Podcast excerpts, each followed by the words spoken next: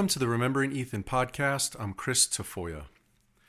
Today's show is my second roundtable with the band Tate. And Tate holds a special place for me because I would say that during the years Tate was together, that was probably the height of my friendship with Ethan and getting to know everyone in the scene and everyone going to everyone's shows and it was always a treat to go see Tate play because I always knew Ethan would bring me and whoever else uh, were musician friends of his up on stage, and you got to partake in the fun. They were fun to watch. You never knew what was going to happen with Tod. You never knew what kind of jokes Ethan was going to throw out there. You never knew what kind of faces Allan was going to make. You never knew what Tony was going to laugh at and they were just so fun to watch. And on top of it, anyone who knows any of these guys, they're just all amazing, amazing, amazing musicians. Um, they're very good at what they do, and they were just an all-around together great, fun cover band to watch. So if you were lucky enough to be in Phoenix, you know, from 2004 to 2007 ish, six, I think, um, you know, for those few years that they were playing together consistently. Um, it was just a really good a good time and a lot of fun, and it brought a lot of fun people out to the show. So it was really exciting to get them all together again. I'm friends with all these guys, and it was so nice to see them and hear them inter- interact with each other and talk. And I've just really been enjoying these roundtable um, interviews. And we have one left with the band Capital Down, and that one's coming up in a couple of weeks. Um, so you're in for a real treat. Just like my last roundtable, I've decided to take our Zoom session and um, transfer it to YouTube so that you can also watch it on the Facebook page, on Ethan's Remembering Ethan podcast Facebook page. Um, but here for you, I present the audio. So here's my conversation with Tate. I hope you enjoy it.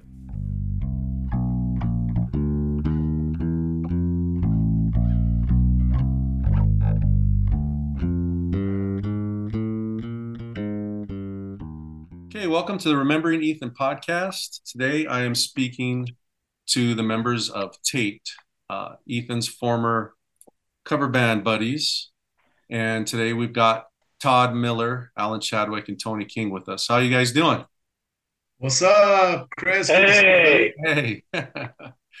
I just got to say, man, it's really cool to see all of you together again. It's been a lot of years, and I think it's been a lot of years since some of you have seen each other. About how long? about how long has it been since you guys have seen each other? You remember?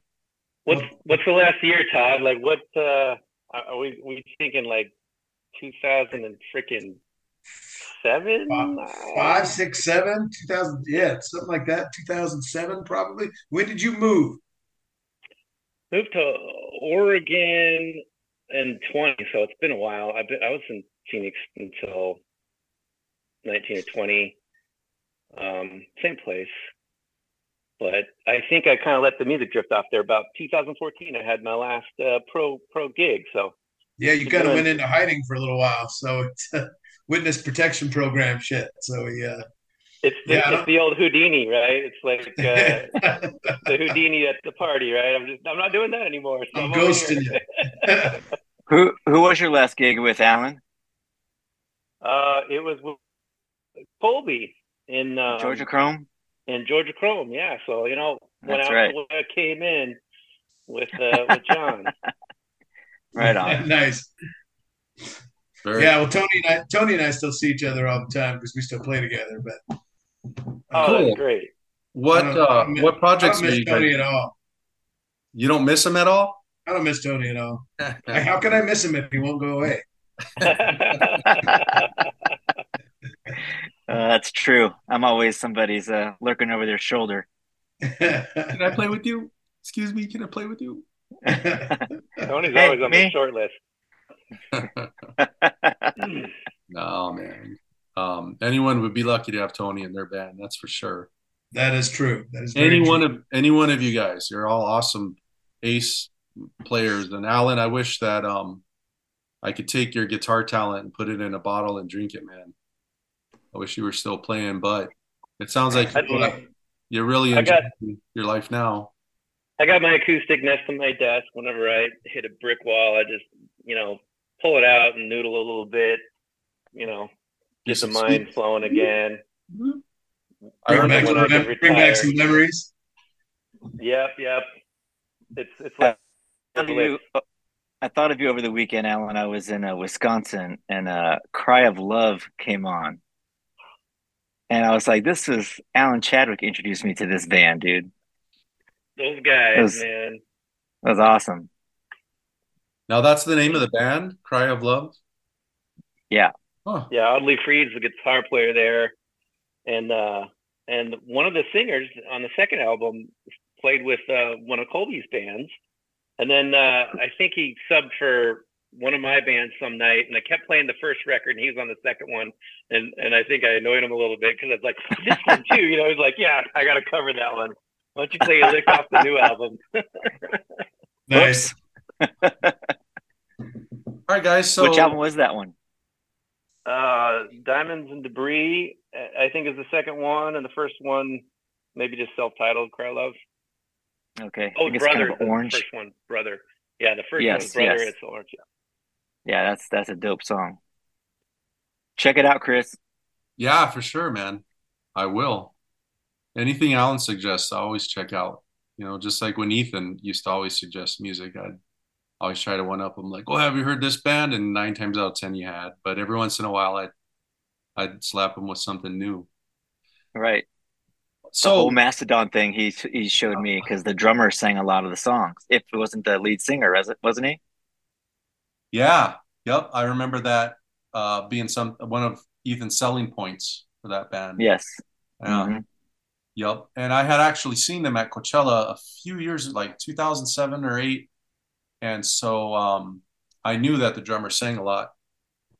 And right. I was impressed with them, but never really picked up any of their albums until Ethan hounded me and hounded me and hounded me about it. So I finally would listen to them, and I I ended up you know becoming a pretty big fan. And oh, you I think for the Delcoa interview, Tony, I wore the Mastodon Ethan's Mastodon T-shirt that his mom sent. That's right. nice. Yep. Yeah. And then um, I was gonna wear another one, one of them, but um, Ethan and I have both put on some weight since our twenties. I think. I don't want to sit here like this. oh. Right. Right. But um, in or yeah, in I always caved. Got my, got my, Beatles in honor of Ethan. Oh, there you go.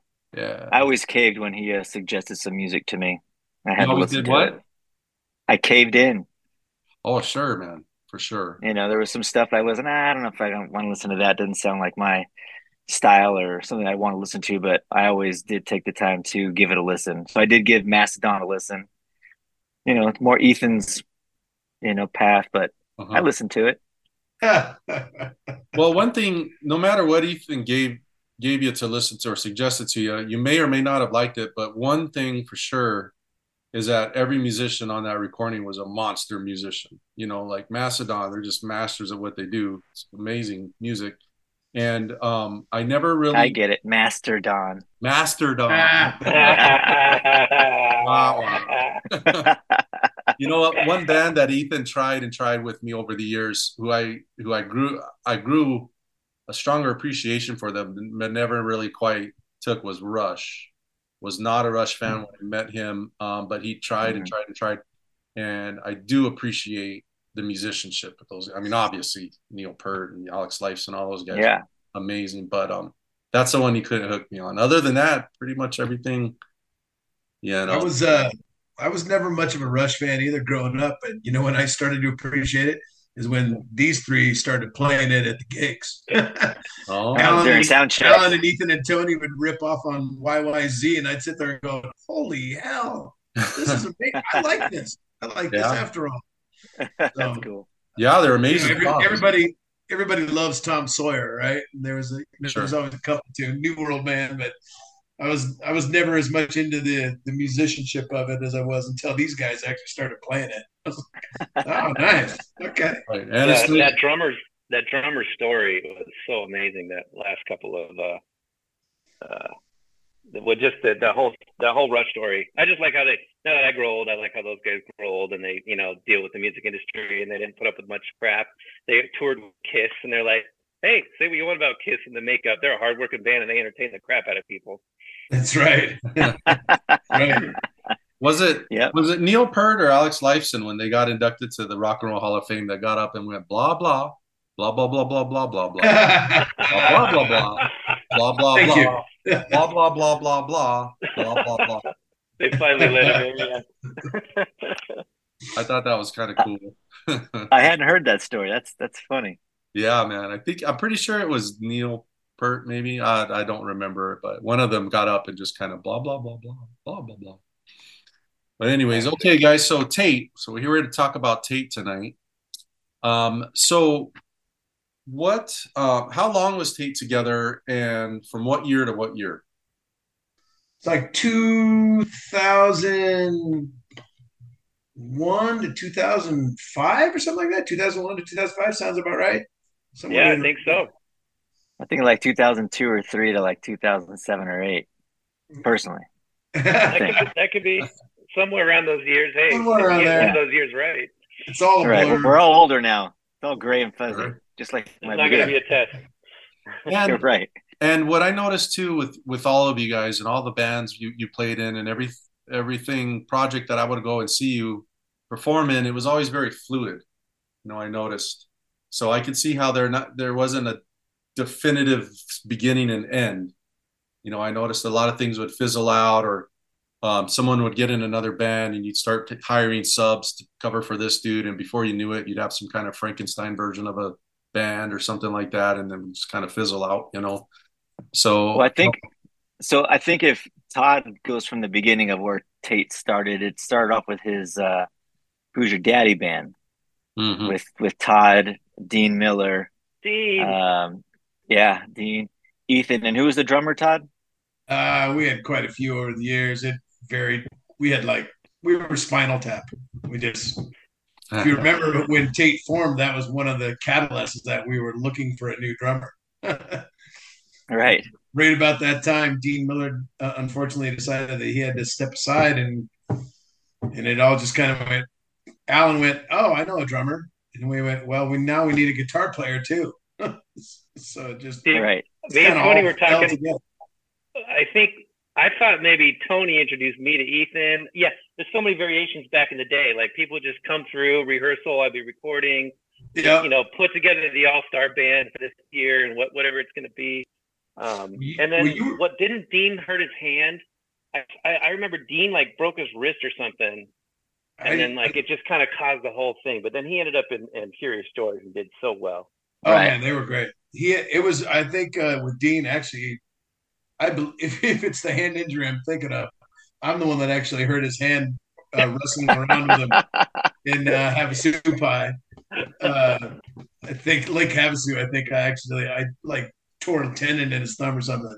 But that I don't think that was the catalyst for him leaving the band. I think he was having um, women issues at a time, and uh, and yeah, we names will not be mentioned, but it was. Uh, it's, but I, I think she, I think he got an ultimatum and uh, and decided to decided to take a little time off. Might have been a combination Right. of both. Actually, it might have been he hurt his hand and he had a little uh, had a little somebody little somebody chattering in his ear about how much of Right. an asshole Tod and Ethan were. I got. what was I, our I what was one of our like, first gigs? Go ahead, Tony. Oh no, I was just gonna say it because I had played, you know, filled in for Gary Sanchez in the Chadwick, so that's how I got to know Allan. right. And so when and I also played with Ethan, he was our sub bass player in Zoe Bowie. So when Ethan started playing with Tod, uh, I started playing with you guys just a little bit, and Dean was still the good, still the guitar player. And then uh, that's when I suggested maybe we should get Allan in the band since he's leaving the Chadwicks. And that's kind of I think how it kind of kind of well, and from what I gather, how it came together. Yeah, yeah, that's that's pretty much that's starting to materialize in the Star Trek transport Yeah. way. Uh, oh yeah, that's it. And then and then when you guys are looking for a drummer, Ethan goes, I know a guy. And you go, and Tod goes, What's his name? And he goes, It's Tony King. And Tod says, Is he good looking? Not even if I could play. Is he any good? Hey, in my defense, I asked the same thing about him when Teddy DeKina re- recommended me to Ethan too. That's hilarious. That's Back great. then, it was who, the only thing we cared about was having a good time at the bar and picking up on women. Right. You weren't the only one. You weren't the only one who cared about that kind of stuff when we were younger. You know. No, Yeah. It was layered. Every every gig was layered. There was an inside joke set up right at the beginning of the evening. There was whatever tension we were all going through, and then the Yep. the, the whole inside like looks and extra hits. You know, uh, it was just a well-oiled machine of, of jokes and and uh, never never the original lyrics. You know, all night. every Nope. night. the, the volume of vocabulary that got said without speaking a word is uh, is pretty impressive. Pretty priceless. Yeah, All the love- inside jokes on the no breaks. stage. I love the no breaks. Right? There's like too too many girls showed up. yeah, yeah. no break. Bridge. Next song. Yeah, Allan. We're I gonna think play through. We're gonna I think play you and through, I were uh, during our interview, Allan. You and I were talking about that, uh, where there were so many times where we'd get to the end of the set list, and Ethan would be like, "Nope." Nope, no break. Keep He'd playing. go, he'd go right into a song, and afterwards, it'd be like, or he'd do this thing where he's playing, and he'd go, Yeah. Oh yeah, yeah. "Yeah." But I was gonna say, Allan, I remember um, I had uh, answered your ad like we talked about, and I was doing uh, setup for you with the Chadwicks, and then I remember when you split from the Chadwicks, we were kind of hanging out, and I was going to your house here and there and doing some recording and stuff, and you had kind of started writing some of your own tunes and working on your stuff, and I remember you saying, "Yeah, I'm- done with the Chadwicks, but I think I'm gonna do this thing with." with that with Ethan and Tony and this guy named Tod and and then the next thing I knew, man, I you know I'd hear you guys on commercials on the radio. I'd see your name in the newspapers, and you were playing every which gig I could ever think of, and and you guys were so solid, and it was such a, a you know a loyal fan base. Every time you played, you have the same cast of characters coming out, with Ethan being almost like the master of puppets of of the entire audience. You Master know, of ceremonies. and, and it was always so fun. And you you know, Allan, um, one thing that I noticed with Capital Down as well, and you guys, was your ability to not sing the original lyrics and not have anyone care and everyone laugh, you know, goofing it up. And then so, but Tod, you not as much as Mike uh, Mercier did, you know, like you would for the most part stick to it, but would uh, the guys ever pressure you to goof lyrics up, or was that something you just kind of do on your own, or are you just uh like a meat and potatoes and you just want to stick to the original stuff so you don't have to think too much? Or Well, we had uh, we had our we had our inside jokes that we'd say, and half the time when we'd change up the lyrics, we'd be the only ones that heard it. We just we'd look at each other and giggle, and nobody in the in the in the crowd would even hear it ninety percent of the time. Ethan and I had so many kind of inside joke lyrics from doing the two man acoustic show for so long too Oh, that. Yeah. that Don't stop, translated don't over stop believing. Yeah, exactly. what was that one, Allan? What was the? That's Is it not something we can't talk about? Yeah. Oh, okay. All right. So, you know, Tate is such a brilliant Tate is such a brilliant name for a band. Um, and I'm sure it took a lot of effort to come up with that. So how did you come up with the name Tate? Uh, That's alcohol I and think- alcohol and lack of creativity. Yeah, Tony Allan, Tod Ethan, but uh, I don't know. Did you guys ever uh, decide who was the first T? it, it, it's still a debate to this day, but I've let Yeah. Tod. It's whoever gets to I the mean- gig first is the first T. All right, That's right. Yeah, right. but if, if we're gonna go alphabetically, a, a D does come before an N. So I feel like it flows it's better if Tony's first though. Like it just sounds better. Tony, Allan, Tod, Ethan versus Tod, Allan, Tony, Ethan. I feel like Tony first makes it rolls off the tongue better. Yeah, Tod Allan sounds like first last name of one guy. Yeah, exactly. Right. That's a little more poetic with Tony at the front. Yeah. I feel like it was another one of those things where I was just I'm always you know with the JTM three and the mm-hmm. Tate, and I just kind of used these little things, and I, I feel like we were at Allan's house in the in the studio. We're just thinking of names, and that just kind of came out. So was it you, Tony, that where it's the first one is like, let's just call it Tate?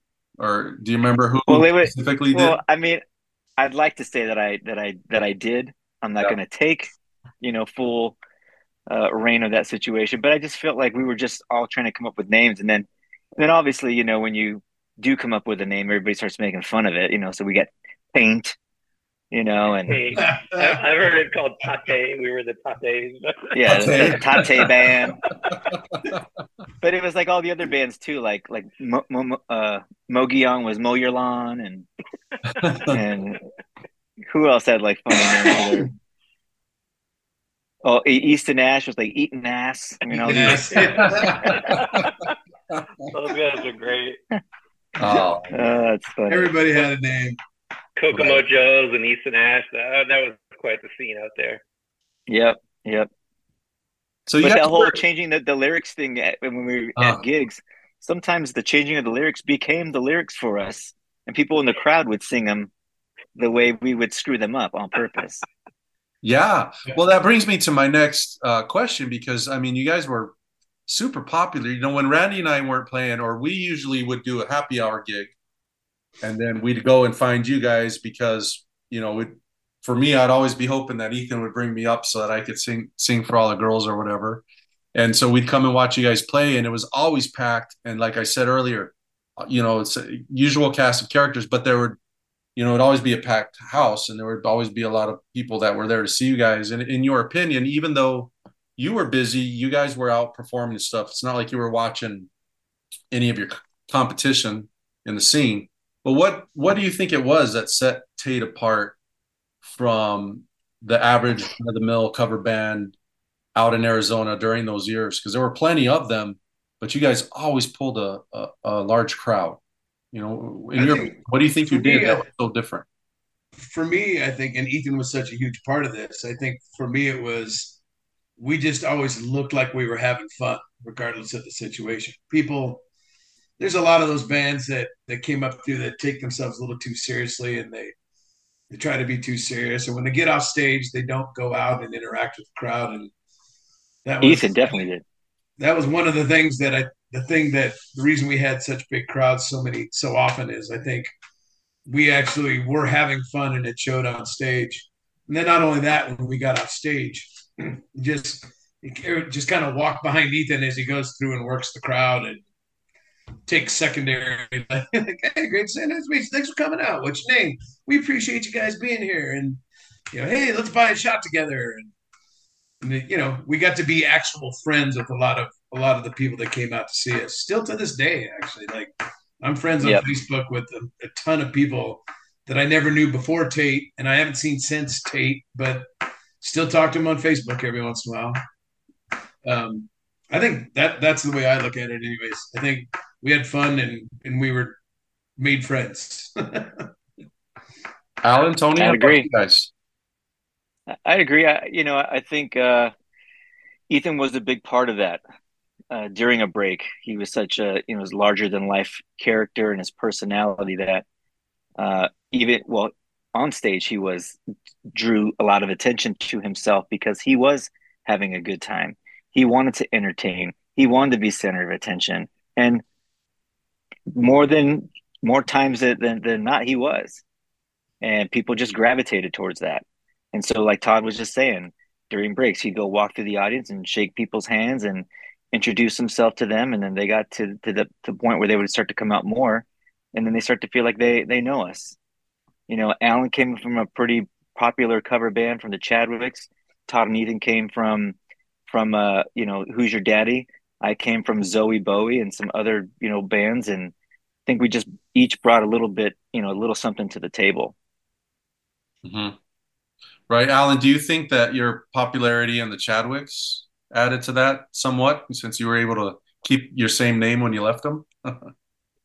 I don't know. I think uh, I think of course there were some people that knew about it, you know, and I I I also think the scene was just a little bigger back then. I mean, maybe I'm old and got out of it, but I mean there was a real there was a real vibe going around where people loved the live music. They came out and they drank, and it became a thing to do. and and these people we would just it was just a giant circle of of extended uh, you know fans and friends and um, God it was just so much fun. I'd kind of make a list of all the places we played, like Tijuana Country Club, Jilly's, Flickas, Sugar Daddies, uh, a bunch of awesome corporate stuff. But man, I, I think the draw was, you know, what everybody says, you know, that there was there's a good talent there. I mean, I, I remember recording us uh, for demos and how good everybody played. I mean, I couldn't believe just mixing all those amazing sounds together. Everybody just uh, highly talented. I mean, it, with with bands, uh, you know, at the level we were playing at, not you know, not that big a deal, obviously, but but you know, for the area we were in, I mean, we were some of the some of the top talent, and somewhere in the top thousand. I think uh, I think Allan's being a little bit modest because uh, there's no doubt that when when Who's Your Daddy kind of turned into Tate or merged with Tate or however you want to call it, um, Allan did have quite a few people that followed him over from the Chadwicks, the people that used to go see him play. That Ethan and I grabbed. Uh, we had a whole new group of people that were now coming to see us all together because they they tailed behind Allan, curious to see where he was going. So, um, yeah, quite that he brought along a big contingency of people with him when he joined the band. You know, one of my one of my favorite venues to watch you guys at was Flickas, and I don't know what it was about Flickas um, that you know in my memories of Tate. I just remember being in the crowd at Flickas watching you guys, and maybe the, the stage was up a little bit higher, like you were a little more like wow, yeah. you know, those guys are there. But that was my my favorite place from my memories that stick out the most um, watching you perform. But of all the of all the venues that were going on around the scene during that time, which was your favorite residency that you guys pulled? And that could you be know, we had each of you. There we there's so many you can't even count, right? How many freaking gigs did we play? Just oh, infinite, right? Um, like the, three or four the, gigs a week for like five years. I mean, yeah, we paid our bills on that. That was it. That was my only job was was three or four gigs a week. Those corporates were nice. Um, what was the Mexican restaurant though? Uh, Enchiladas. Enchiladas. I have a lot of fun memories of that place. Oh yeah, a lot of good hangs there. Um, a lot of memories there. Yeah. And, and well, what's the other place too? Well, the other place by the by the uh, air park, the Scottsdale Air Park. Jilly's. Jilly's. Jilly's, yes. They got us on the news there. Like we were all hungover, had to get up early in the morning for, some, for some promo. You know, we played uh, Steely Dan. I got that yeah. video. I need to send it around. Oh yeah, that's right. On, on I think I three. still got that too. Reeling in the Years, right? We nailed it. Yes. We nailed it. It was really cool. Yeah. Wow. I I don't know which one of those was my favorite. I think enchiladas was every every place had its own reason for being interesting, but I'd say enchiladas, Jilly's, Flickas, and Kokomo Joe's were probably the top four. Yeah, uh, I'd agree. Kokomo Joe's is a great one. I mean, it was yeah. a long drive, but it was. That a was a good time. one too. Yeah. I, I, was going to say Chris Flickas is in between downtown Scottsdale and Tempe, so you, right. you almost couldn't. It was almost always on the way to wherever you're going to actually end up going and it was yep. just right there on Scottsdale Road. Yeah. Yep. That's true. Now, uh, at the at the height of your guys' uh, success, I would say, about how many tunes do you think you had? Like 100, 100, somewhere around there? Well, these guys are so talented that it didn't matter if we knew it or not. If you'd heard it on the radio, somebody'd call it out. Actually, that I remember a lot of nights at Flickas when it would be kind of a slower night, with that many people there. And we just go, all right, we're turning this into request night. And people would just shout shit out, and we'd go, kind of know that. Let's give it a shot. We just kind of try it. And half the yep. time, it would just be fucking fun and like terrible but funny. And sometimes it worked great with the crowd. Other times, it was like, wait, maybe we shouldn't be doing this. But yeah. Well, back in those days, playing a, a, place like that, we could get away with doing it and doing a horrible job, and people would still, oh, that's great. Ah. nice try. Yeah. Here's your Nice try. Yeah, exactly. So there wasn't a, a definitive set list necessarily.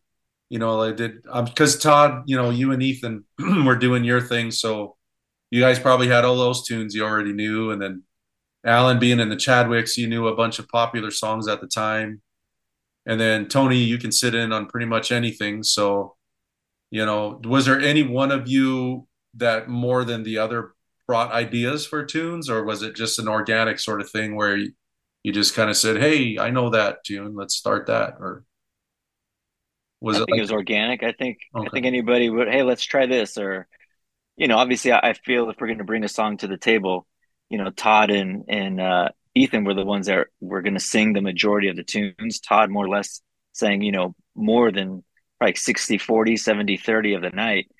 But I feel like if he brought a song that he wanted to to sing, I'm not going to try and force him to sing something that I like, but he doesn't want to sing it. So I think it was kind of thing where we just we brought songs to the table, and if we liked it, yeah, let's let's see if let's try it out in the crowd, and if it works, then we'll we'll keep it. If it doesn't, you know, we'll move on to the next. Do you guys think that it was easier to kind of keep your thumb on the pulse of popular music back then before MP3s and it got all eclectic? Like, I think we just rode that last little wave of like, you could turn on the Yeah. radio for the weekend and you get your set list for the next three months. Right. Whereas Absolutely. now it's like good freaking luck, man. There's like a tune from Yeah. Beach Boys in the 50s and the 80s, and it's all mixed up. And now Right. it's just all over the place. So I, I think it was maybe a little easier to just hone in on uh, the mix of stuff that our audience liked.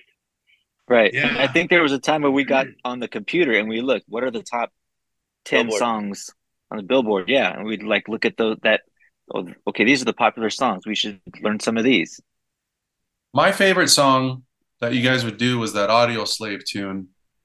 Um, which, and then Allan, I mean, you would all all of you, all of you just tore that song up, man. But Allan's Which guitar, one? Like, like a stone? Which one? yeah, That yeah. was Yeah. a good one. Like a Stone. We have a good Um, recording of that. no matter Yeah. what I was doing, you know, Randy and I would usually be in the audience goofing around or talk, talking to someone or whatever. Whenever you guys started that, boom, boom, well, I would just stop and just appreciate it. And Tod, you're, I mean, you just sang the hell out of that song. But um, Yep. for you guys, which were your favorite? Oh, oh, well. Tony. That's right. T- Tony, you did a lot, and you would do the Incubus stuff. And you would Oh yeah, I Tony tried. the Incubus, really good. But so Yeah, I what- tried. What were your favorite songs, each of you, that you performed? If you could pick one or two, which were your favorites to do? Well, Like a Stone was a good one. I I like that one. Um, gosh, I don't. If, I could look at a set list from back then, I'd Mhm. be able. It'd be easier for me to pick out. Oh, sure. Yeah. You know, Plus, you've been in a ton of bands since then. So, which song did you Right. do? Which band? yeah. I mean, but I think that Audioslave de definitely sticks out. The stuff that we had on the uh on the promo, you know, I think the like Squeeze and you know just things like that that people didn't play too often. Like Tempted, you know, Tod and Ethan sang the crap out of that. You know. Oh yeah, that was a good. That was a good one too. The fruit of the- God, I haven't heard Wow. that song. The Maroon 5 tune was really good. Jin, jin, Oh yeah. Uh-huh. We played a, we did a couple. We did uh we did harder to breathe. We, Mhm. but we also did uh this Sunday love morning? Is Yeah. Oh, this love. yeah, Yeah. Sunday morning and this love. We did all three of those. I Mhm. think. Yeah. Oh, we, do we you did guys some three remember doors going to down. That Reno? was cool. You guys remember Oh, those yes. gigs in Reno? The seven days in a Right row in. Reno. Yes. Oh, Keep that- that, keep that story going about the Reno one. Oh, I mean that's that's an endless one. I don't even know where to start, but man, um, oh, Brew Brothers. yeah, Brew Brew Brothers at the El Dorado. Oh, I had a crush on a girl that worked there. What was her name? Joni. when Joni. we first, yeah, I mean, you know, there was a whole new scene up there.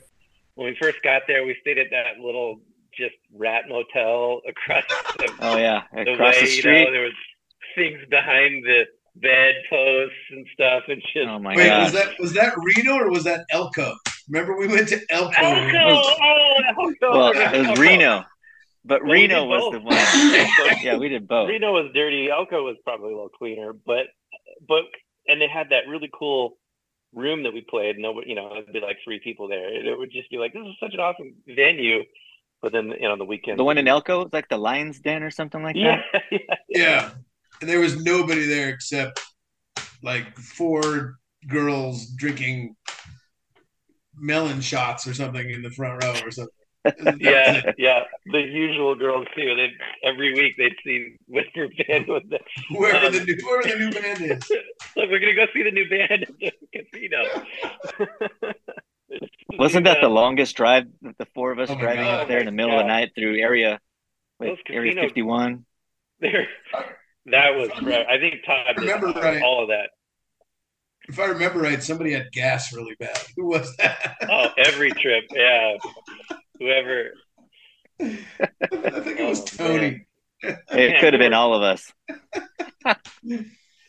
You know, just to, to draw back a little bit to, towards Ethan, um, there was always something cool that he would do or knew something about the area, or he'd just want to go for a walk.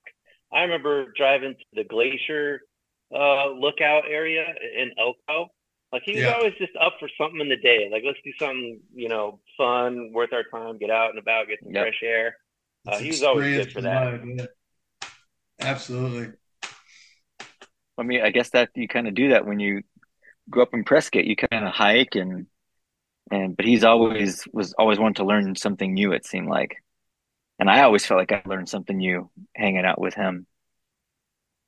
Yeah, yeah, man i can't i i still i feel just it's still just uh, you know sometimes i'll have a couple extra beers and i'll just think about ethan and just my god what he just feels like a brother to me you know it's so Mhm. many so many gigs and so many and he's just such a hard working monster bass player just bringing it every single freaking note you know Yep. re- relentless Uh, right up in the last note man There wasn't a time that he didn't play where he didn't give it his all.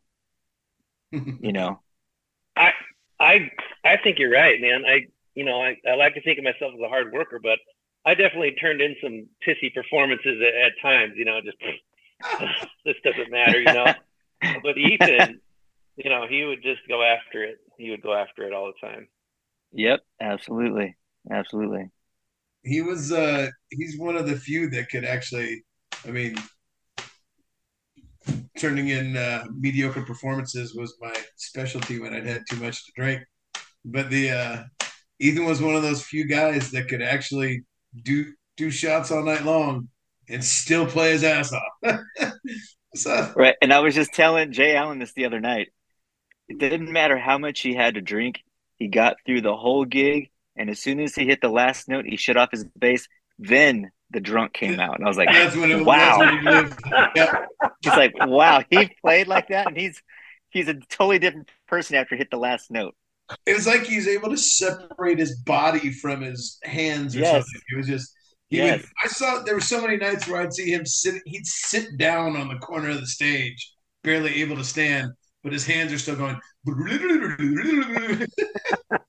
Yeah. he'd, he'd hit that last note and all of a sudden be like, Take me home. That's right. We we did that. I mean, we kind of we played with the edge a little bit, you know, like we uh Yep. we took liberties and we we had that good time and I you know, I'd like to think that the audience was with us mostly. They were laughing with us, not at us. so we think. Right. that's, yeah. that's how I remember it. Well, It obviously worked. You know, it obviously worked because I mentioned earlier, you guys were definitely one of the most popular bands during that time in the cover scene. I wasn't gigging as much as you guys during those years because, uh, you know, I was just getting, you know, E- Allan had just introduced me, Tony, to you and Ethan, and I was slowly, Brandy and I were slowly building up. So those first few years, till probably up till about 2004, I was just a fan of all the as many bands as I could go and watch and, and try to network and get other people to jam with and that kind of stuff. And, you know, just moving to Phoenix, I went out and I explored and I watched as many bands as I could. You know, I saw East, Easton Nash a few times. Um, just, I would just go up and down in Tempe, Ahwatukee. I'd go from, east side to west side, watching all kinds of bands, and I can tell you from my perspective that at that at that moment in the scene in that era, you guys were definitely one of the best bands for all the reasons we're talking about. You know, plus I knew, you know, I was obviously was biased because I knew all you guys and, and you would give me the time and that kind of stuff. But um, just as a as a fan of the scene during that those eras, I mean, man, you guys were just just killer. You know, it was so good. And you're right. You know, a lot of the time, no matter what Ethan, what project he was in, you couldn't help but, you know, just walk, gravitate towards him. But you know, something I, I used to notice as a spectator of and not not a participant when we were performing music was that it was almost like Ethan would capture everyone's attention. He'd do something that would get everyone's attention, and then he would throw it to another member of the band. You know, like he kind of right. went over towards Allan when Allan was going to do a solo, or he'd look over at Tony and almost like tell the audience, "Look at this guy," you know, and sing with Tod or, or with Mike Mercy or whoever he was performing with, and then he had that he had that natural read of the situation, right? So if he was in an uh, original band, he didn't shine so much because he wanted the guy who had written the tunes to be the one that everyone was focusing on. So he'd kind of sit back and say, yep. But on the cover yeah. it was like, is that? I'll tell you, I've, uh, I've never felt so loved and supported on stage. I mean, he sets the guitar player up for a solo. He walks you up right to the edge of the stage. He lays down a fat bass riff, just pushes you right out there, and then he like digs on your first couple of bars. You know, he's heard me play this some mundane solo like repeatedly every time. And then he's just like, there you go, do it again. Yeah. Oh, yeah. And I'm like, all right, yeah, let's do that. Let's, let's do the good version, you know? He was Hell so yeah. loving on it. was just, he's such a, a massive talent and human being to just, you know, I, I didn't appreciate it enough when I, when I was, uh, when I was doing it, you know, I should have looked around a little, little better, but, uh, but man, right. we sure, sure had a good time yeah and you could tell watching you guys perform you know um, you know one thing that um, people don't usually think about is the behind the scenes stuff like the booking and getting paid and all you know who was the business guy? Or who was the one that would was it a collective sort of thing? Or you know was it ethan? Or was it one of you guys? Or, or just everyone would kind of do their own booking? Or did you have an official organized system? Was it you tod? Yeah, I, I did. I mean, there was, I think, a lot of the stuff we actually didn't have anybody have to do that. We had, we got popular enough to the point that that people were calling us, but um, I think I think I did most of the the booking and, and that type of stuff, um, reaching out to people when we needed to, and uh, you know, trying to get corporate gigs and that type of thing. And that's I'm still doing that to this day with with the other bands. So it's just kind of just kind of always took over that role. I don't know why. It just kind of fell because the our Tate cards had your your number on it and probably Allan's on there, right? Yeah, I think so. I think there was a couple of our numbers were on there. Uh, yeah, no, I think I remember Tod doing most of the booking for that, and it was it was yeah. good. We stayed busy, and, and we got good corporates, and it worked out great.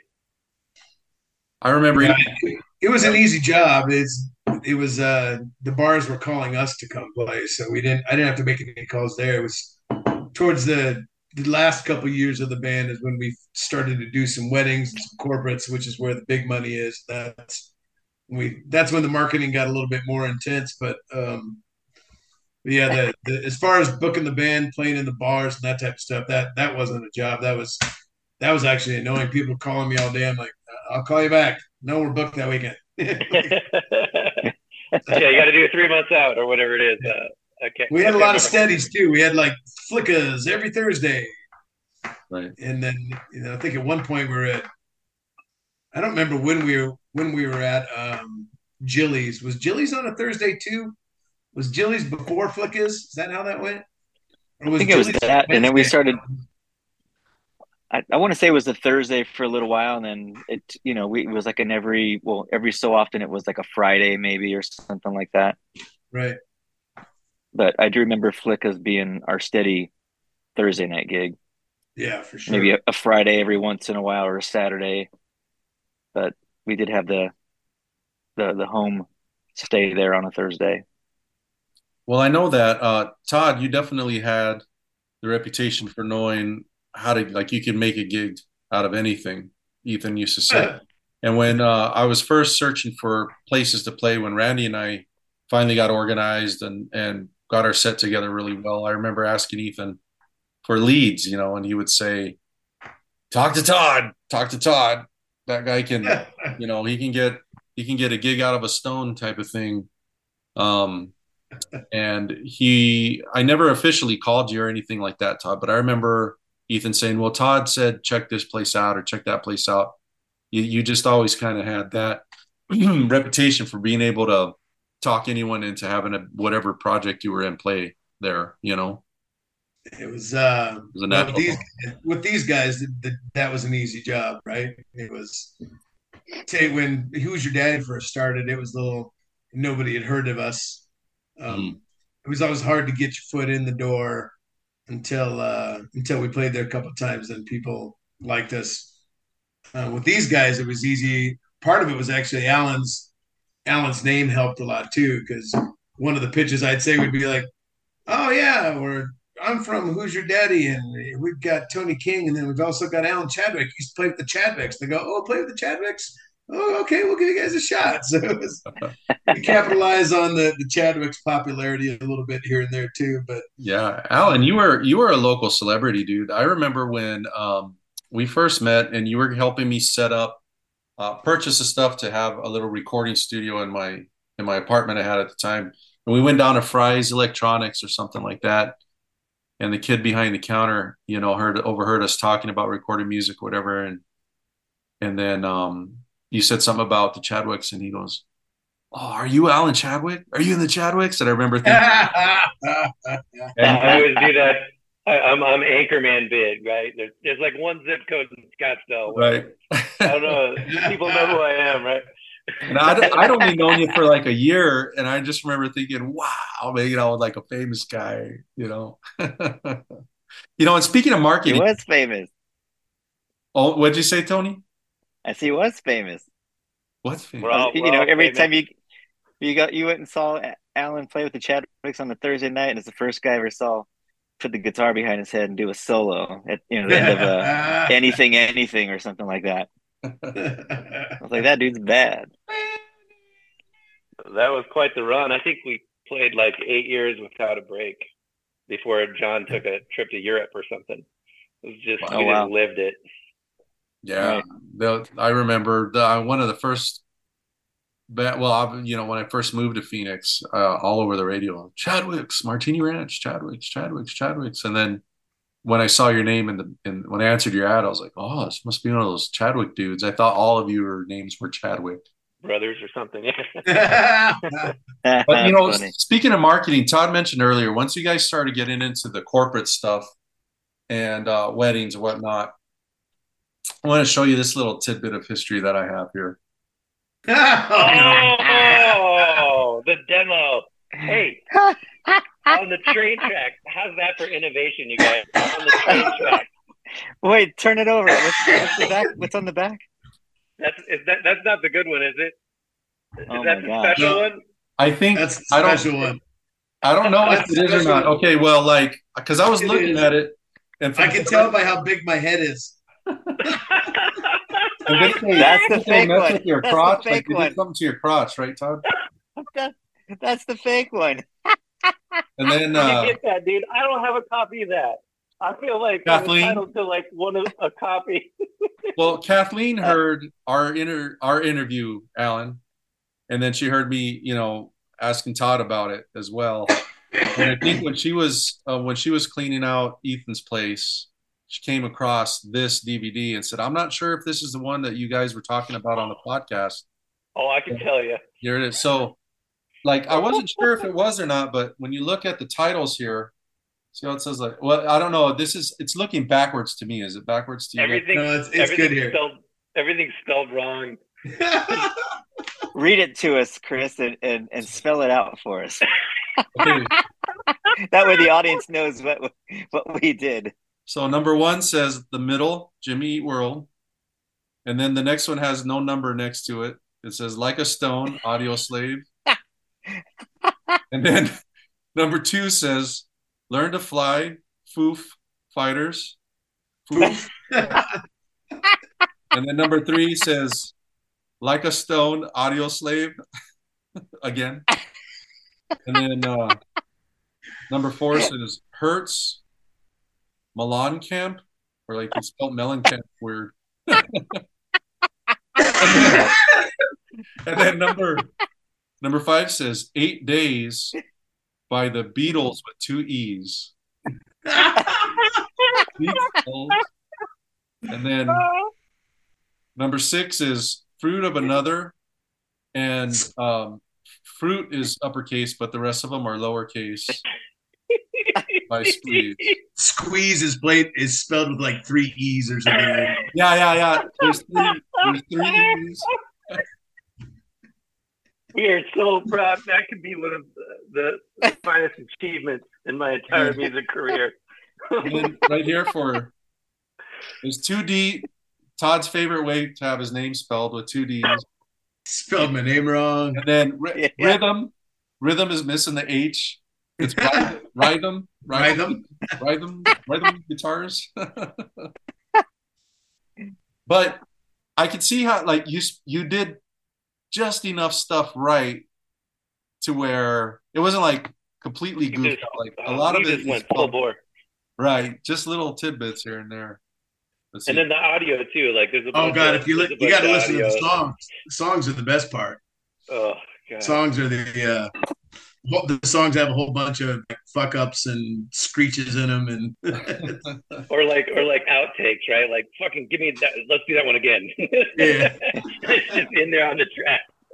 you know how at the end of each episode I I'll play some tunes or whatever kind of related to the person I'm talking to. So I'll go through this and edit and find some of those goof ups and play it at the end of this episode. Oh yeah. Well, you, you got to do a little uh, one of each, like a little bit of each, because Okay. there's each song has a little bit of some. I was alluding to with Audioslave earlier when Yeah. we started. Uh, the Audioslave on there is Tod clearing his throat before he starts singing.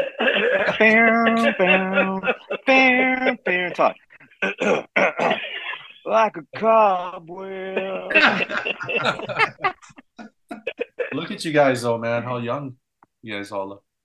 Look at that. Oh, I have a big, Man. huge poster in my garage. Um, I don't know what I'm ever going to do with it, but it's of us at Tempe Town Lake sitting on near some railroad tracks. Best band photos ever near the railroad tracks. Well, this th- those railroad tracks are by your old place, right? Yeah, yeah, we used to record there, and and remember, uh, Doug lived there, and Matt Goodman lived there. So it was Yep. a band house. There was something sure. going on in the studio. I was recording bands. I mean, it was like a hub of just coming through recording. Everybody Always. that that old Gretsch kid of mine. Like I just Oh, used yeah. that to, to to hell. Yep, yep. Well, then I think it, you know what we have to do next is talk about this. What's that? We got to talk about this. Oh yeah, how, showed- like we showed the showed the CD, but never talked about the how what the purpose of it was. yes. Oh yeah, all right. yeah, I was all kind of right. I was kind of waiting for you guys to start getting into it. So Okay. Okay, well, so I'll, I'll all, take the, show- I'll take the lead on this. Yeah. All right. So um, we we'd been together for a little bit, and we decided that we wanted to start playing some big corporate events because that's where the money is. So I got us hooked up with this company called Sound Effects and Lighting, um, and we were going to play there. They had a client party every year uh, where all the corporate event planners and the DMCs would come to the thing. So I got us hooked up to play this gig in front of all these people that had the potential to give us tons and tons of work. Um, so we started work on the on the promo. We started we started recording some things in preparation, but I don't know where I was going. But I left town. You went to You Gal- went on vacation Galapagos to Europe or Island. something? Okay, Uh, did I go to Europe? I don't remember. Where did I go, Tony? I thought it was you went to go scuba diving or the Galapagos Islands Oh, or something I- like that. Very well could have been. Um, We just knew you were uh, going to be gone. uh, Allan and I used to sit around and bullshit every once in a while and go fly fishing and have some conversations and talk about things. And one of Allan's things was uh, back then was uh, I don't really believe in grammar and spelling all that much. Tod's, Tod's a school teacher. and I and it was a good point. Like some, who cares if it's fucking spelled with one e or two e's or whatever. Like, uh, and, and we agreed on ninety nine percent of the like the education system in America is broke for sure. Um, we're focusing on the wrong thing. Whatever. Anyway, so, but um, the rest of the world doesn't agree with us on these points uh, when it comes to like marketing and that type of shit. So especially the corporate world, especially the corporate world, right? So before I left, I had given specific instructions to Ethan. Hey, when you guys put this all together, make sure that you check it over, check for any spelling errors, make sure you really pay a lot of attention to like all the little details. This is going out to a ton of corporate people that are going to be scrutinizing our our thing. So normally that would have been like a job that I would do at home. I'd like get it all together and I'd spell check it, put it all, lay it all out, and make sure everything looks good for the corporate world. And I laid it into Ethan's lap, and I'll let Tony take it from here. well, no, I go Allan, go Allan. Well, I mean, uh, I I just remember working hard on it, but I think it was uh, Ethan was like, "Yeah, Tod, Tod's super stressed out about us getting this right," and uh, I ended up doing a lot of the audio stuff, right? So I'd couple of times have to sit through all extra takes and do the mixes and stuff, and that that add up and be hours. So I I was usually a little maxed out, and you know I felt like I put my studio time in to make it all nice, and uh, and then Ethan started to like rag me a little bit, like Tod's really stressed out, dude. I mean, he wants this to be good. I'm like, no, Fuck Tod. He's he's on vacation. he's on vacation. We're we're in here in the studio sweating it out. Yeah, if so he that, cared, that he'd was, be here. That was like the first of it, and then I don't know, Tony. I, something happened where we learned something that Tod did like last week or something, or like the reason he was late or something, or he we found out that he had uh, pulled uh, he he pulled Doug aside before the image was done and, and like was oh, yeah. something. No, no big deal at all. my pants. yeah, yeah. Like not even he. It wasn't even a big deal at all. Any of us could want to like not have a you know something wrong with our clothing and the and the picture that we chose, right? Um, but we heard about that. We're like, oh, he's got time for that, you know. But we're, we're finishing the mix or something, and then we just we started riffing off each other. And um, I remember Ethan just he was just having such a good time, and we were just sitting around thinking, what could we do next? what's the next thing we're going to put in there? I remixed the whole thing. It like took me an extra day just to remix everything the crappy way. And because because Ethan's like, we need to do a fake one. We need to do a fake one for Tod. Uh, it was Ethan's idea, wasn't it? It was his idea. Yes.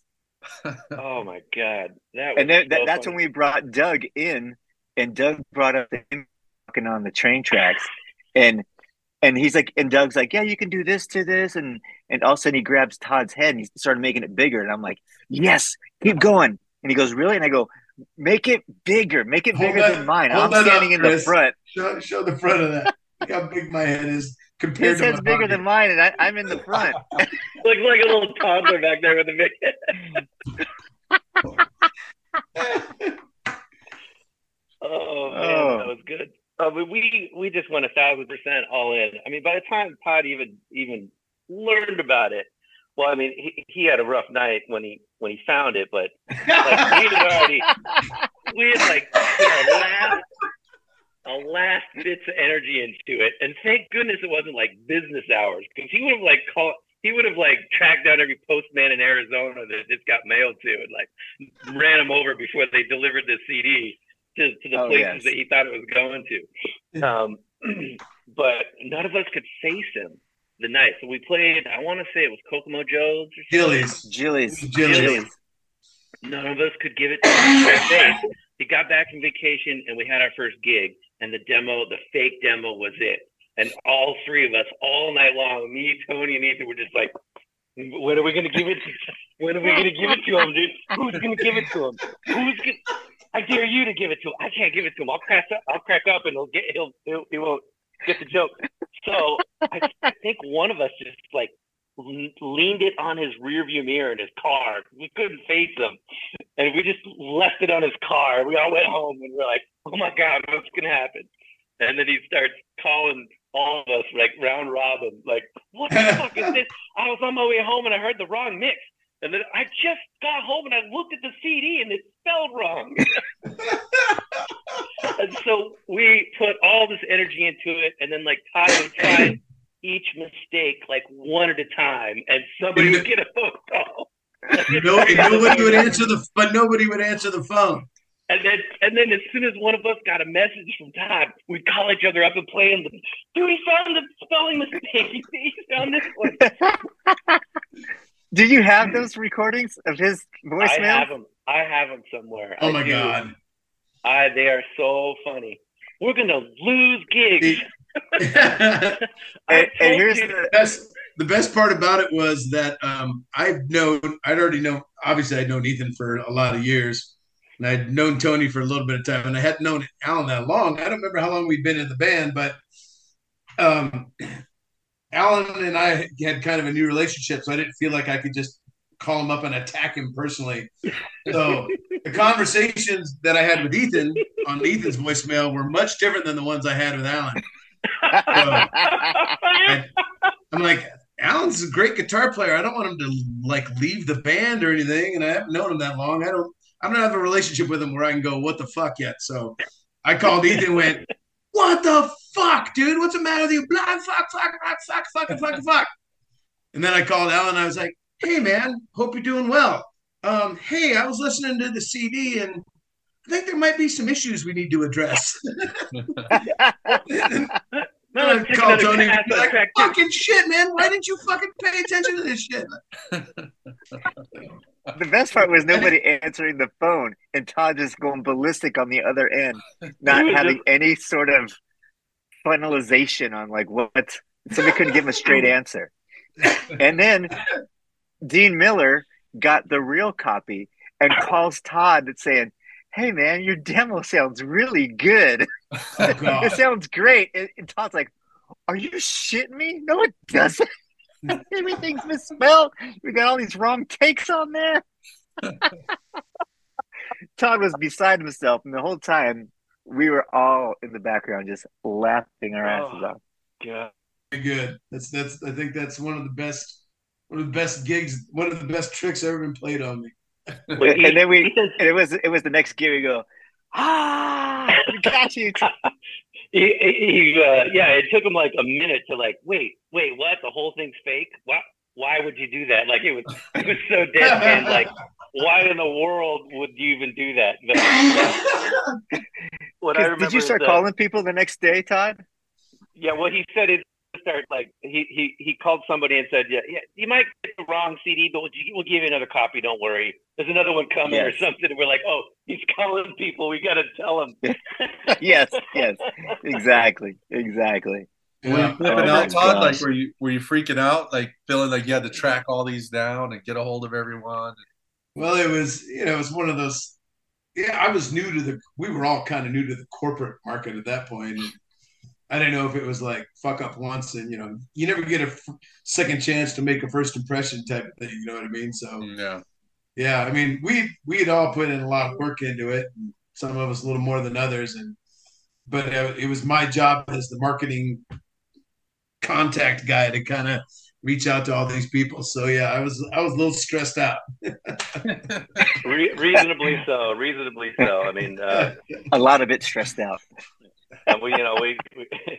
So remember, you guys, Ethan always threatened, you know, to write his book, and I always remember he's like, this would be just a, a little good chapter in that Ethan book of all the stuff that Ethan has seen and all the bands that he's played in.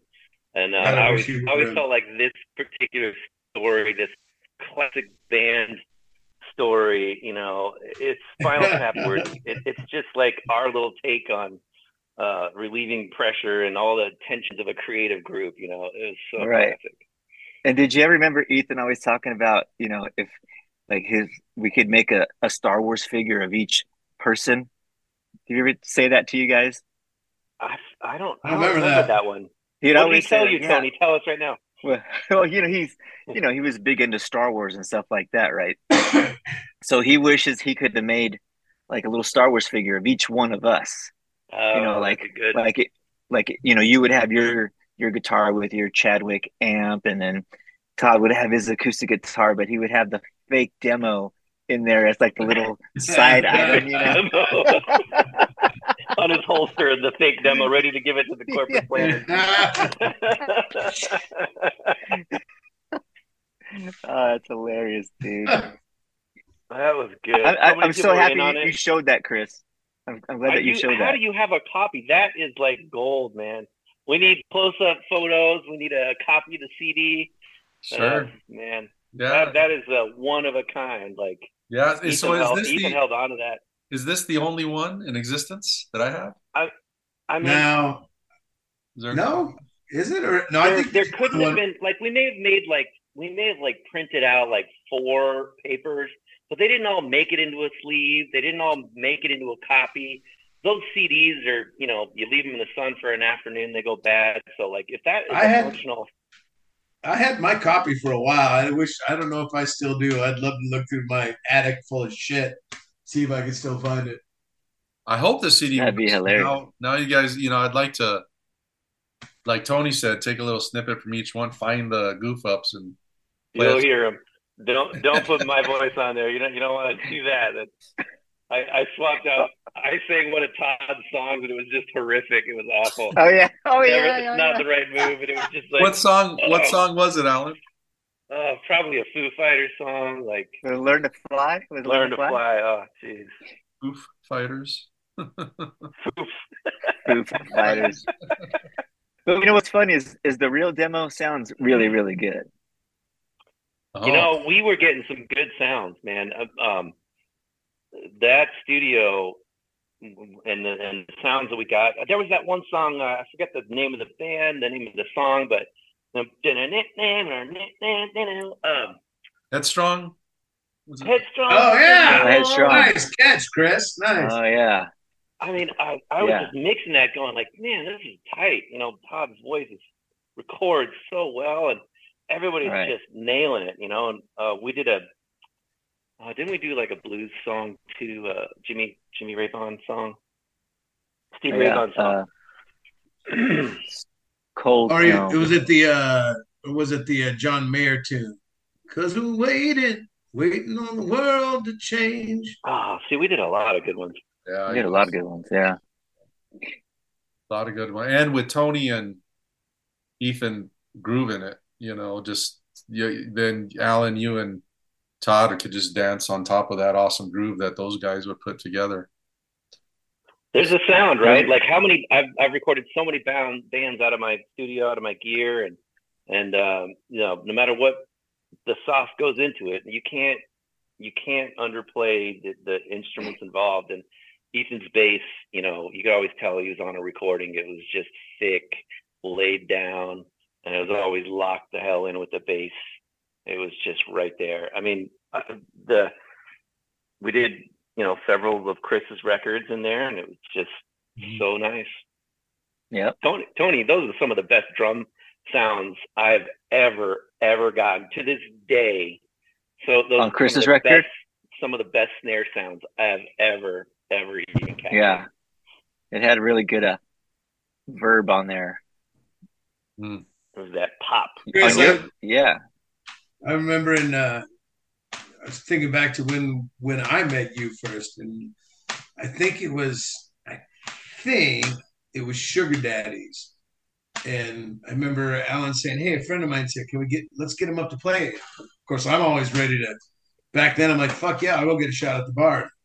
Anybody can come out wherever they want. And uh what was that band you got up and you did? Please, Mr. Oh ah, shit. Oh shit. Oh shit. Pharcyde, right? Far Was it Pharcyde. Side the name of the band with a Yeah. PH? Yeah, We're like walking away, and you guys starting to play the song, and I remember walking towards the bar to go get a shot or something, and stopping and turn around, going, fuck yeah, that's awesome. Right on. That one, it was like, oh shit, and please, Mr. Officer was the other one or something like that, wasn't it? Oh yeah. Oh, that was great when Chris would show up to a gig, and uh, oh man, that was awesome. Yeah, what was that song, Chris? Um, yeah, it's called Officer by the Pharcyde. Please don't pull me over, Mr. Officer. Don't pull me over, Mr. Officer. Please, please don't. That's right. Yeah. And it told a whole story about, you know, the cops pulling over a car full of guys acting crazy. Yeah. No, hey man, I mean that was that was huge for me. That whole uh, just getting up and you know, and that's why obviously it was a motivation to come see you guys because I knew Ethan would be like, "Come do oh shit," you know, and I get up and do it, and then I'd get off stage and just kind of wait for everyone to come around, be like, hey. yeah, yeah, yeah. You walk out all like, like, yeah, that was me. No big deal.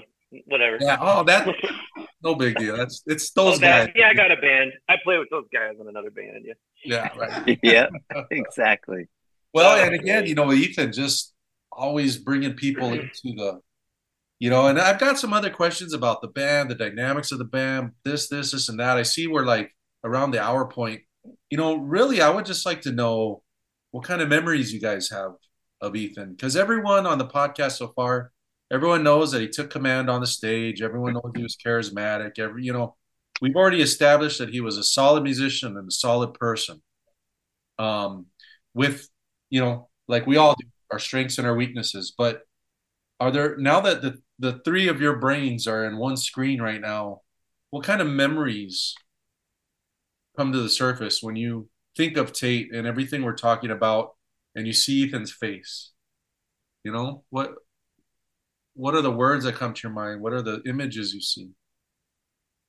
I for me, it's I I still think about a lot. I mean, there's not a day that goes by that I don't think about him, and especially on gig days because it's shit. Half the songs that I still do are still songs that he and I did together, and it's I'll be playing the song and I'll remember he used to make a noise here or something like right like what's the song? Uh, oh, like walking in Memphis. They got catfish on the table.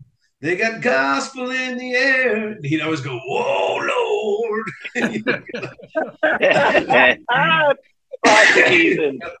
so for me, it's I, I think about it a lot of what trajectory my life would have taken if I had not met him. Like I have no idea where I would be if you know, who's your daddy was great. We were a great fun band. You know, it was we had a lot of fun. But at the time, I'd gotten out of college. I had a college degree, and I was my engine. You know, we weren't making as much money in the band back then, and my engineering job was much more important.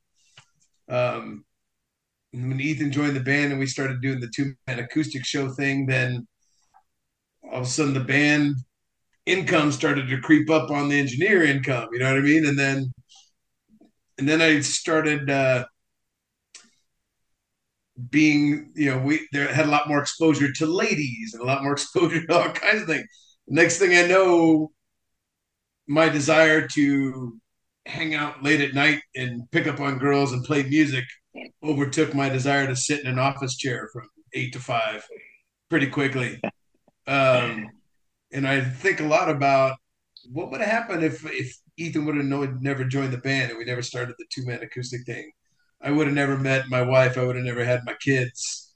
Like I, I wouldn't have been, hosting an open mic night at, at Kokomo Joe's the night my ex-wife walks in the bar. You know, that's he's he's so hugely responsible for the entire tack that I took with my life altogether. And uh, they, you know, there's whether that's good or you know, there's a little bit of bad in some of that maybe and but there's also a, an amazing i would never i would take it back i would never would not change a goddamn thing because it's, it's it's all the stories and the love and the and the end result has put me where i am today and i've got two of the most amazing children in the world and uh and i'm i'm happy you know what i mean like it's you know, who knows? I might maybe I'd be an ex, you know an CEO in a engineering firm somewhere somewhere if I hadn't, but I I wouldn't have the stories. I wouldn't have the friendship, and I wouldn't have the wouldn't have my kids. Wouldn't I'd probably have other kids, but not these two.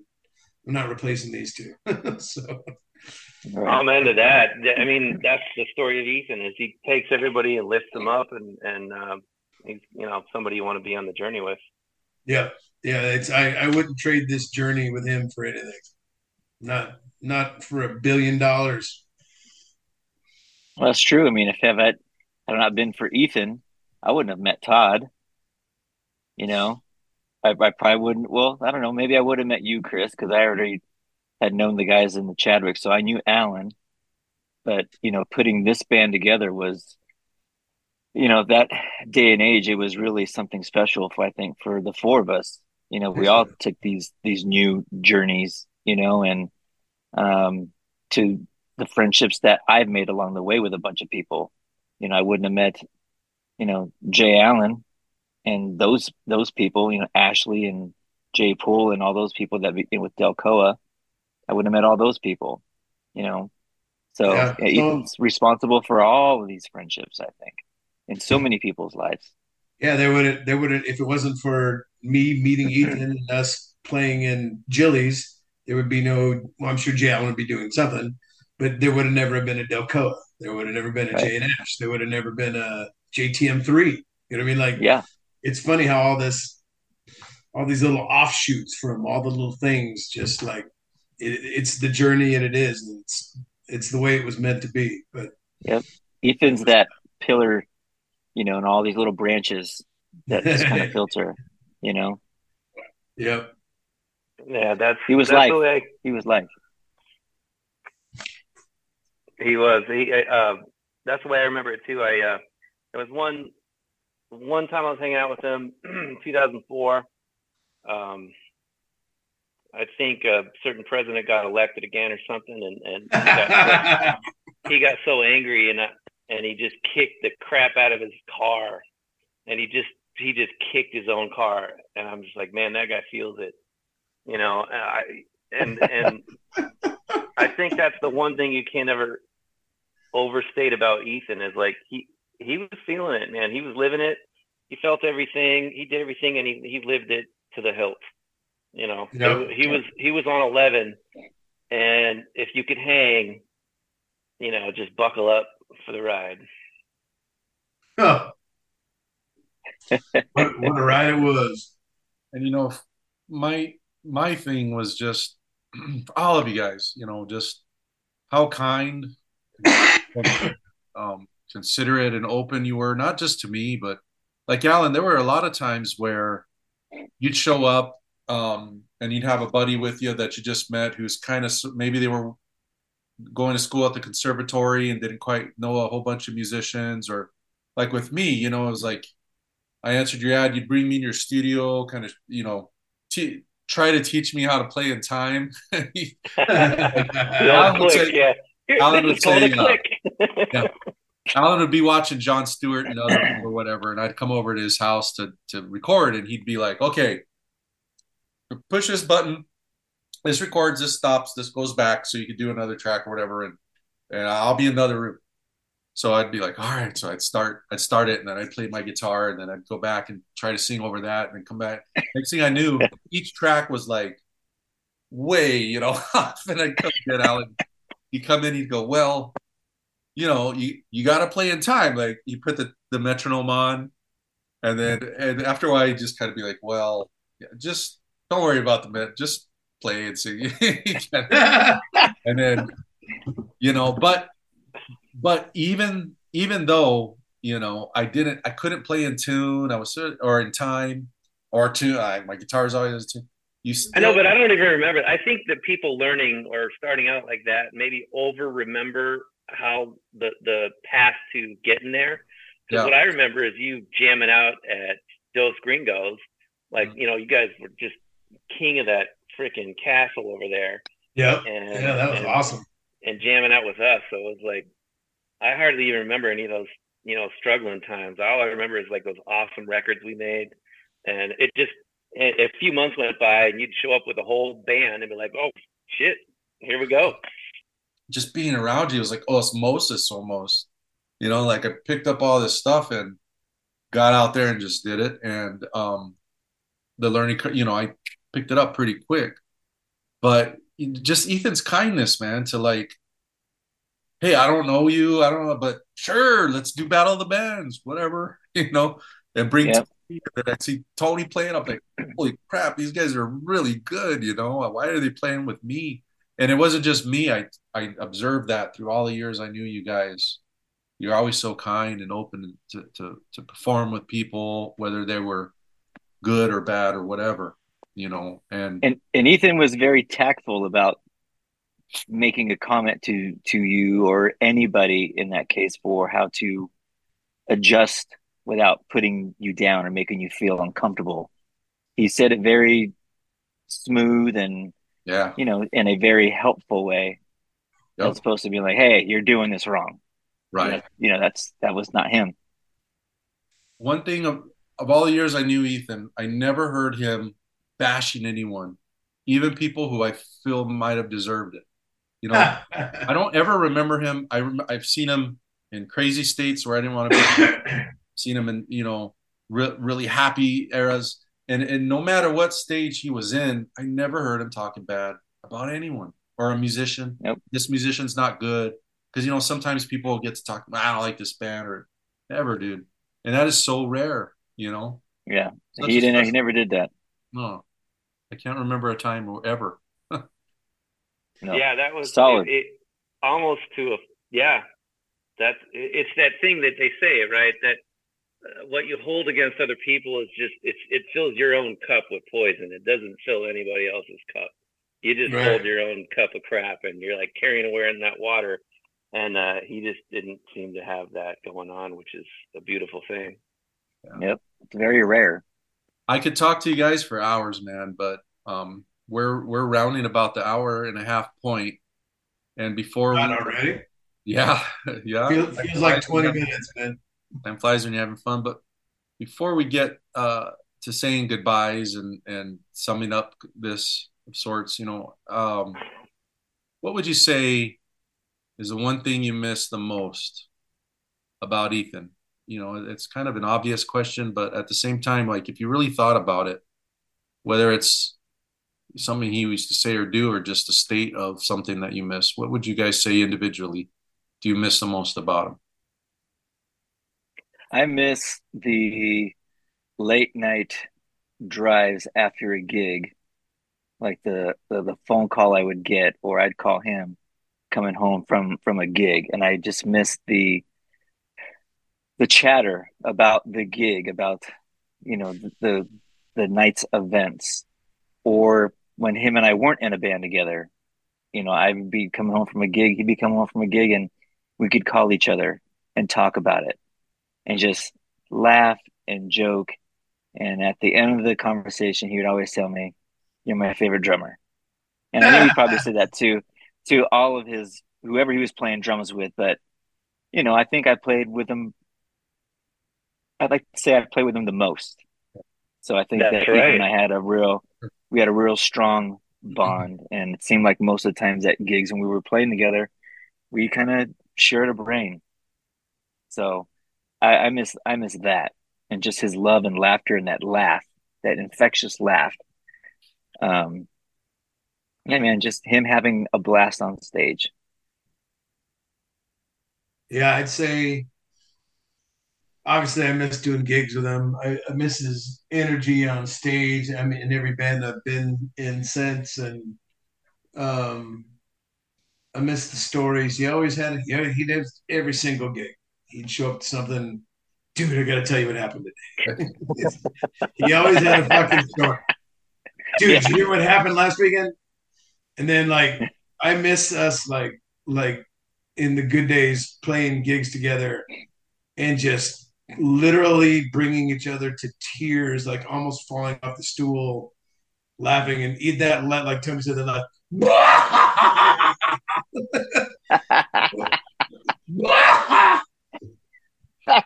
oh my god uh, just like the stories and the laughter and the in the mm-hmm. in the secret things he's gonna tell you. Like, this. You're not gonna believe secret things he's gonna tell you. You you get Ethan on the phone. You're gonna hear some secret things. That's so. Yeah. Ethan was terrible at keeping secrets. That, that was, horrible at keeping secrets. But he'd always He make was it fucking hilarious when, when he told people. So yeah, it's I miss that in his musicianship, and I, I just, just every every time I play a gig, I think about him. So it's, um, yeah.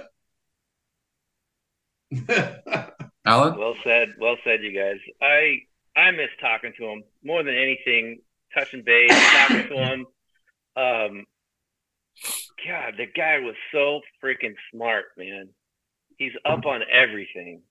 You know, there's no crazy random subject. You know, my last con- one of my last conversations with him was on Sam Harris versus Noam Chomsky. You know, we had our little and it's like, who the hell cares? Like, we he just is so deep on everything, and and it was a pleasure to talk with him about all the stuff and with what I feel like is a brother. Like, so many hours on stage and days living in each, out of each other's, you know.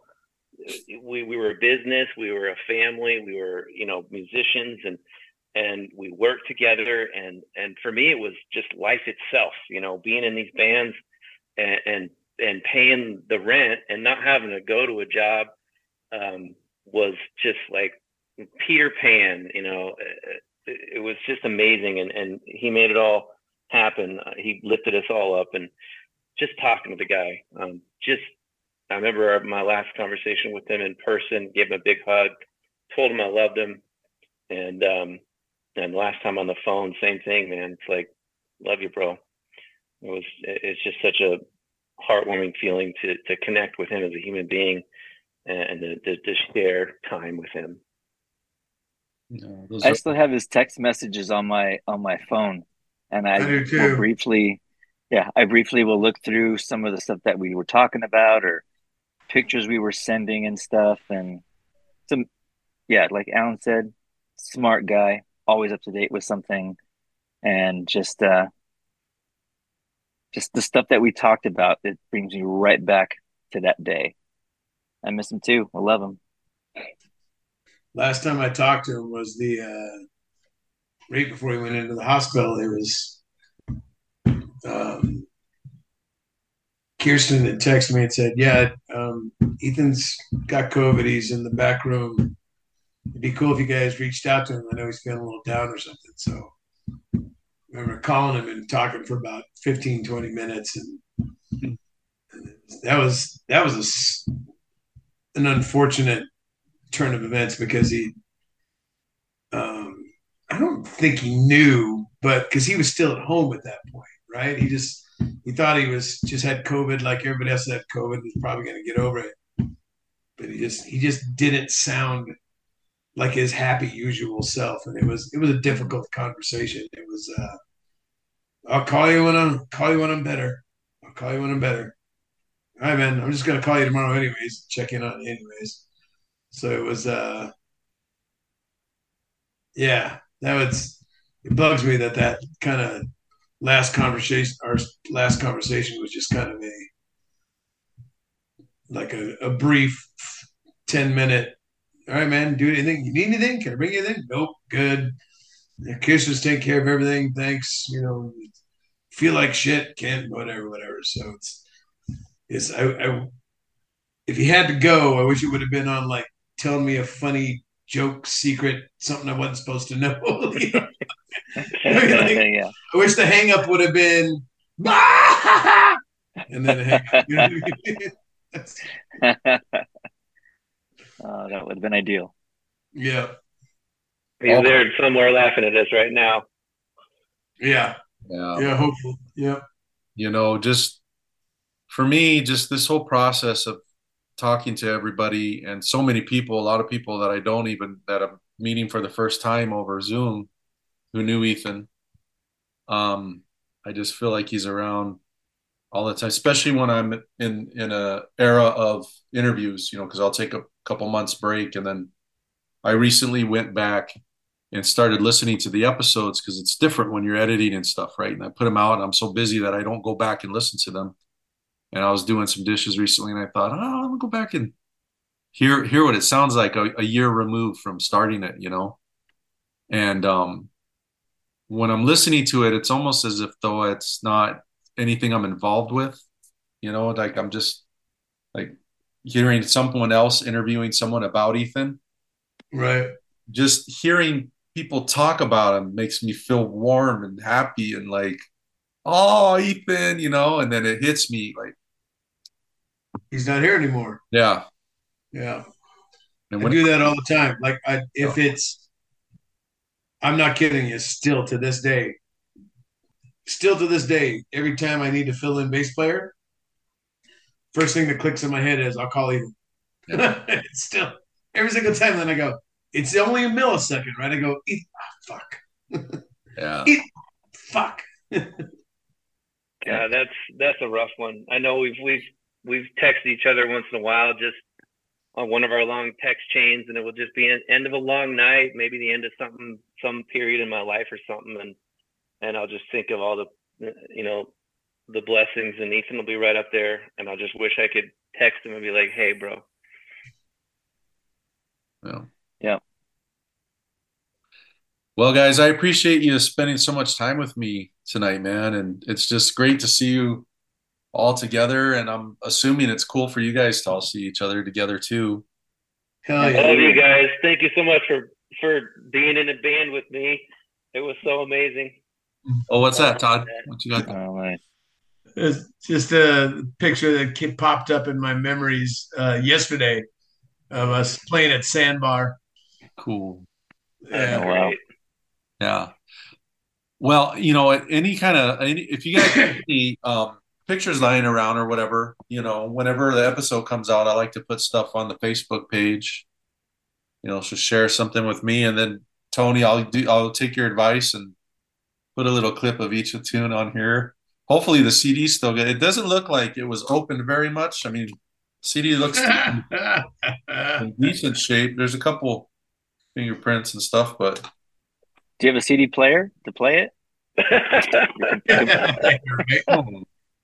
I think so. Maybe your old some, computer. some cars little- still have them. yeah, Yeah, I've got a exactly. I've got a CD-ROM thing that I can plug into my laptop. There you go. That's what I'll use it. No, no, Old I do. Yeah, for Christmas a couple years ago, my wife got me a record player so I could do like the vinyl thing, and uh, it had a little cassette pl- or a cassette and a CD player on it, which I've never touched. I've only done the record thing. But Wow. anyway, anyway, guys, I, I really appreciate your time, man, and it was great to have you together. And thanks for being a part of this project and helping to celebrate Ethan's life. And I love every each and every one of you. And I hope we talk soon. Chris, thank Yep, you for you guys. You you are so nice to do this, and uh, um, wow, just nobody else put it together, man. You did it. It's the same way that you went out and got a band going and uh, became part of that music scene. Thank you so much for Yeah, doing man. this. Uh, it's a Of real, course. a real nice thing. It, it's it's Yeah. strange to me how it still feels. Um, uh, I had the conversation with you separately about it. We all did. We all, you interviewed us all separately, Right. um, and then we just did this hour and forty minutes, and I still feel like there's um, another four hours worth of shit to talk about. So For sure. um, yeah. I'm down for part three if everybody else is. Yeah, I am too. but yeah, Dude. uh, there's so many, so many stories. So Yeah. maybe we need to do a, a NC-17 version at some point. But it's, Well, when after we say goodbye, I'm sure there might be a couple stories flying around that won't make it on the podcast because there's a That's the couple things. button. There's a couple things I'm curious about that that uh, you know aren't family friendly, but um, def Tod. I mean, any everyone I've talked to, man, a lot of people will text me back. Oh, I should have said this. I should have said that. and there doesn't have, you know, I mean, I've always had the invitation out there. If any of you or anyone listening ever have, oh, I remember this or I remember that, let me know, man. We'll get it done. yeah, absolutely. Cool. And we appreciate you, Chris. Either way. Right. Yep, on. absolutely. It's the least I could do for Ethan, man. He did so much for me. Absolutely. For all of us. All of us. Yeah. Yep. Okay, guys. Thank you. Peace, fellas.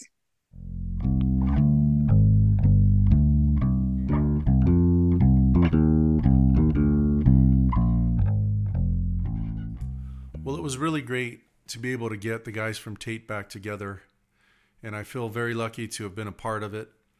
It was nice to see their faces when they saw each other again. I have a lot of respect and admiration for each of these guys, and they've been good friends over the years. Um, so that was a really special experience.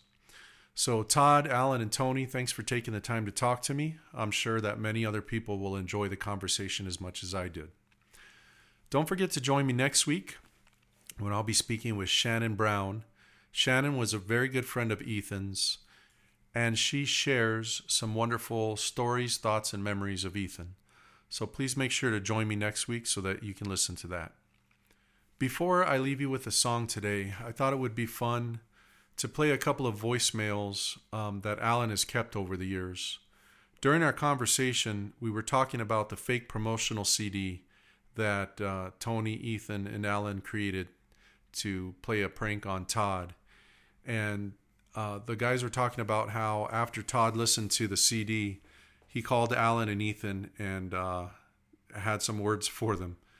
So I thought it would be fun to play those voicemails since Allan has kept them all these years. I got a hold of Tod and he encouraged me to do it. It's something he can laugh at now. Um, but he was not very happy when he was leaving those voicemails. So I thought it would be funny uh, to give some context to the story and play those for you now. So I've got two voicemails I'm going to play for you. The first one was for Allan, and the second was for Ethan. And if you remember, Tod mentioned that he didn't know Allan as well back then, so the tones in both of those voicemails are just a little bit different. And just a heads up before I play them, um, since Tod wasn't in the best mood when he was leaving these uh, messages, uh, there's some curse words flying around. So if there are any little kids within earshot of this, you might want to have them cover their ears or leave the room for a few seconds. All right, here are those voicemails. 1:38 a.m. Allan, please tell me this is not the CD that you sent out to everybody. Because first of all, like a stone, like absolute shit because there's like five million mistakes in it, and you got all the dubbings wrong. Then you got the cover on the front. It's got "Learn Like a Stone" twice. You spelled audio slurred wrong. Spelled Mellencamp wrong and you spelled Beatles wrong and you they got the name of the song wrong for the Scream song. And uh, it, yeah, there's just all kinds of fucking things wrong with this. So hopefully you give me like the wrong copy. Dude, what the fuck were you thinking? Just listening to the rest of this fucking demo and probably one of the worst fucking things I've ever heard. There's 500 mistakes on every song. He put the wrong version of Like a Stone on there. It's missing lyrics. There's all kinds of shit wrong. He misspelled everything on the label to the CD. There's no fucking web address on the CD case. Why did you let... I told you before I fucking left town, Allan sucks ass at paying attention to detail. I trusted you to fucking pay to check this thing out before you sent it out the door. Fucking ruined. We're gonna lose work because of this fucking demo. Great. Well, I hope you enjoyed that as much as I did, especially knowing the backstory of why Tod left those messages. And I think it's great that uh, Tod can just laugh at it nowadays. Um, and if you listen closely enough in that second message you left for Ethan, you can hear Ethan kind of giggling while he was recording it. I guess he got a kick out of that message. The song I'd like to leave you with today was recorded by Tate, and it's a cover song, and it's one that Ethan sang on. And I think he just sounds really good on this song. And I think it would be cool for everyone to hear Ethan singing um, at the end of this episode.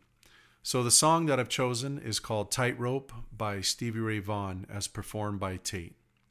Thanks for joining, and we'll see you soon.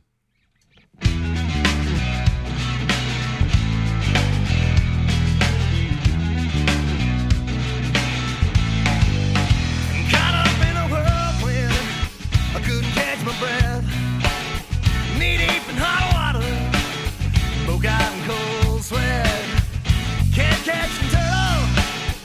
This rat race feels like I'm losing time at a breakneck pace.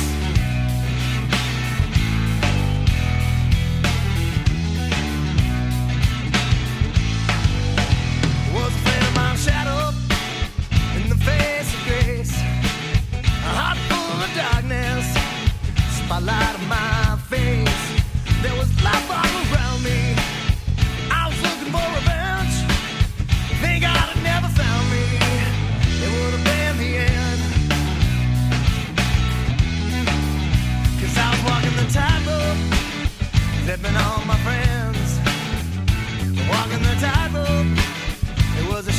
a